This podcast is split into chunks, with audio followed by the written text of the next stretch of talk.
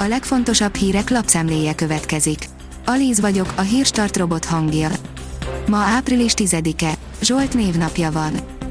Ügyész, nem lehet túlszejtésről beszélni Matteo Salvini esetében, írja a Demokrata. Az eljárás lezárását kérte az ügyészség a Salvini ellen migránsok feltartóztatása miatt zajló ügyben. A gyári munkás nem maradhat otthon, ez is oka lehet a járvány kelet-európai pusztításának, írja a G7. Kelet-Közép-Európában jelentősen többen dolgoznak a feldolgozóiparban a nyugati országokhoz képest, ami szerepet játszhatott a járvány epicentrumának áthelyeződésében. Nem várt mellékhatás lépett fel a COVID-19 vakcinák kapcsán, minden nőt érint a hír, írja a Promotions. A tünetekre két barátnő figyelt fel először az Egyesült Államokban, akik viszonylag korán kapták meg a koronavírus elleni védőoltásukat. A pénzcentrum írja, elárulta a Lidl, hogy a hazai diszkontokban is kapható lesz-e a filléres Covid-teszt. A pénzcentrum nem régiben szúrta ki, hogy a németországi Lidl áruházakban a vásárlók meglepően olcsón juthatnak Covid gyors tesztekhez és FFP2-es maszkokhoz. Utána jártunk, hogy a diszkontlánc Magyarországon is tervezi a tesztek és a komolyabb védőmaszkok értékesítését. Zaher Gábor szerint felelőtlen ígéretet tett Orbán Viktor, írja a 168.hu. A toxikológus szerint már vannak olyan esetek, amikor el kell dönteni, kinek van nagyobb esélye a túlélésre, és kinek nem jut már lélegeztetőgép. A Hír TV szerint fokozódik az orosz-ukrán feszültség.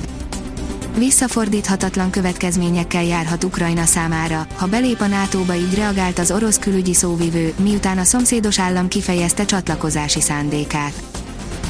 Meghalt az MTK ikonja, a magyar foci legendás vezérszurkolója, írja a 444.hu. Gotrei Horváth József mindenkinek hiányozni fog, aki valaha járt meccsen a Hungária körúti pályán. Immunológus az AstraZeneca-ról, minden beavatkozásnak van kockázata, de az oltás a megoldás, írja az ATV. A Guardian szerint az Európai Gyógyszerügynökség az AstraZeneca oltása mellett a Johnson Johnson egy dózisú vakcinájánál is vizsgálják a ritka esetekben kialakult vérrögöket. Eddig összesen négy ilyen esetet találtak, amelyből csak egynek lett halálos kimenetele. A vezes szerint ismét lecsaptak a szállítás feketeöves mesterei. Úgy tűnik, sosem fogy ki a világ azokból, akik inkább erővel, mint észsel oldják meg a szállítási problémákat. A privát bankár oldalon olvasható, hogy azt javasolják a kormánynak, kezdjenek oltani a stadionokban regisztráció nélkül. Ellenzéki pártok és a főpolgármester is azt javasolja a kormánynak, hogy törölje el a koronavírus elleni oltásokra szóló regisztrációt a lakosság minél gyorsabb és szélesebb körű beoltása érdekében. Meghalt Bérci István, a TV-torna legendás arca, írja a 24.hu. A sportág nemzetközi pontozó bírójaként sok olimpiára eljutott.